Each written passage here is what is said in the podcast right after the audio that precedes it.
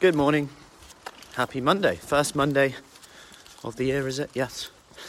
So, many questions about which type of diet's the best this time of year. People starting new things, you know, every newspaper article saying you should do this, do that. If you saw my uh, video, blog, podcast, YouTube, however you consumed it yesterday, I, to- I spoke about principles when speaking about the shake diet, and this week I am going to go over each diet and delve into them a bit more. So today is keto's turn. If you don't know what keto is, and I would actually go as far as saying is that most people don't actually use the proper definition when they say keto diet. So a proper definition of the keto diet, which has been around ages, by the way, is actually 75% fat 20% protein and 5% carbohydrates, which is actually really, really high in fat to the extent where you'd probably need to put lard on lard, lard on bacon, lard on beef, lard on vegan bacon, everything. It wouldn't be lard, would it? It'd be oil, vegetable oil. So, my point is actually it's really hard to stick to a true ketogenic diet. Now, ketogenic diets, they became quite popular therapeutically initially because there is some research, research into epilepsy and some research into certain cancers which shows it could have therapeutic effects. In terms of weight loss, the key way it works, just like I spoke yesterday about the just like I spoke yesterday about the, the principles of calorie deficit, I nearly tripped over them,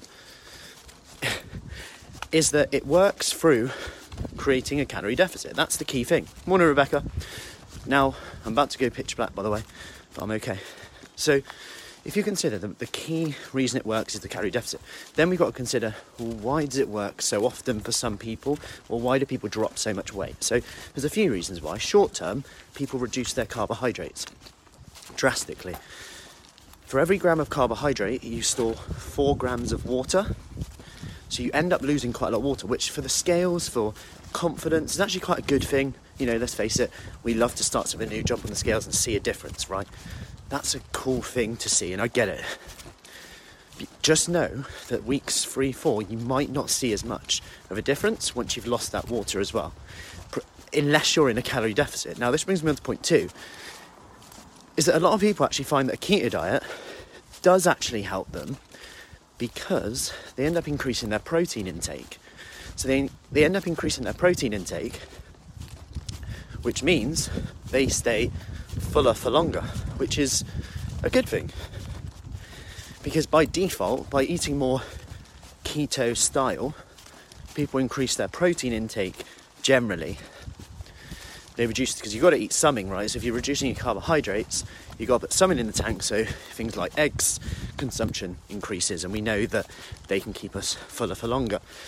More protein at a meal that will keep us fuller for longer as well. So all these this little shift in our macronutrients comes in, and this can actually help with hunger. However, the issue with being truly strict to it comes back down to that mindset of okay if I don't stick to it today, if I have a carbohydrate, oh, I failed now. Oh, I haven't, I haven't stuck to it fully.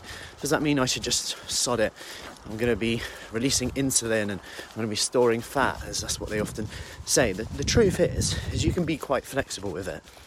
So if you if almost see it as a tool, as a tactic, like I said, to achieve the principle, which is a calorie deficit.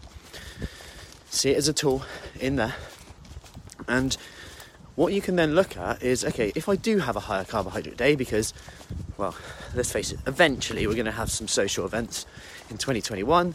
You want to enjoy some carbohydrates, you want to have a meal even at home with some carbohydrates in.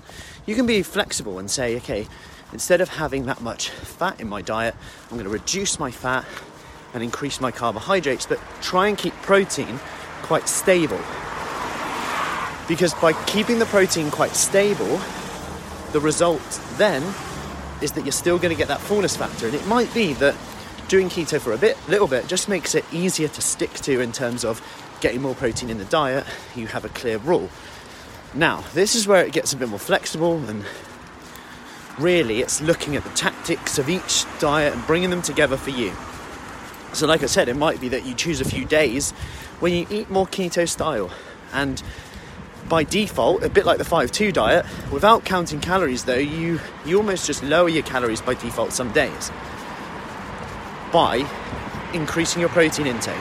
Now, what you've got to be wary of is by not counting your calories and doing it, a lot of these foods that are recommended on a keto diet are actually really high in calories. So, for example, let's put into perspective, I could have a banana pancake, like banana, two eggs, and that's not keto. It's got banana in it, I could have some yogurt on top, berries. That could be around 350 to 400 calories, depending on the portion. Yeah, I could have um, some bacon with lots of butter and then put butter in my coffee, as some recommend in the keto world, which I probably wouldn't recommend doing. And all of a sudden, I've eaten like six, seven hundred calories, yet the amount I've eaten is smaller. So the volume of food, the weight of food is smaller, which means I can actually be left feeling like I haven't eaten much, especially because there's low fibre at the meal. But then I'm actually then not that full up, and I've eaten lots of calories for little volume. Now, I'm going to go to the other side now. Eating keto style can actually reduce a lot of issues with bloating, fermentation, um, flatulence, IBS, because you generally restrict carbohydrate. That reduces the amount of fermentation that you have in. You know, the vegetables that you generally eat are more greens, lower starch, and certain fibres that will trigger bloating, fermentable ones. So the result of that is people actually start their bowel movements change a lot. And speaking of that, whenever you start a new diet, it's pretty likely that your bowel movements will change, at least in the short term. Pretty likely, for many reasons. More on that another day. Anyway, I hope that all helps. I'm just at Specsavers now, which is nearly normally my cue to say I've chatted enough. So, any questions on the keto diet, do let me know. Like I said, it's a tactic to hit it. Works for some people, works for some, some not. But definitely parts of it can be used to create yours. I know for a fact for me that if I eat more keto style for a bit, my hunger's lower. Um, I don't think about food so much, and it actually creates a simple rule whereby I don't have to think about using willpower to have that or that. But I'm coming at that from a very flexible position in that I don't do it forever. You know, I might just do it for like a day, every now and then. And not even necessarily on purpose, but just a way to reduce my cat. I find it easy to stay full up when I do that. For example, there's studies that show if you have eggs for breakfast, people subconsciously eat less throughout the day. Anyway, I'm rambling on again, and my hand that I'm using to hold this phone is pretty much numb now. So I'm gonna see if I can end this. Probably use this hand though, this one's been moving. Anyway, have a good day. Speak soon. This is We've got our morning sessions, which are open gym style sessions now. So we have a workout of the day. This is because we're in tier three now. We have a workout of the day. People book a slot, they come in, they do their workout, and they are done. Um, we also have live from home today, so we still have classes live from home. Then we have our open workout of the day inside at the studio. If you want more information on that, today we officially start from today, but there's a flexible start date, so if you want to delay that, that's fine too. Speak soon. Take care.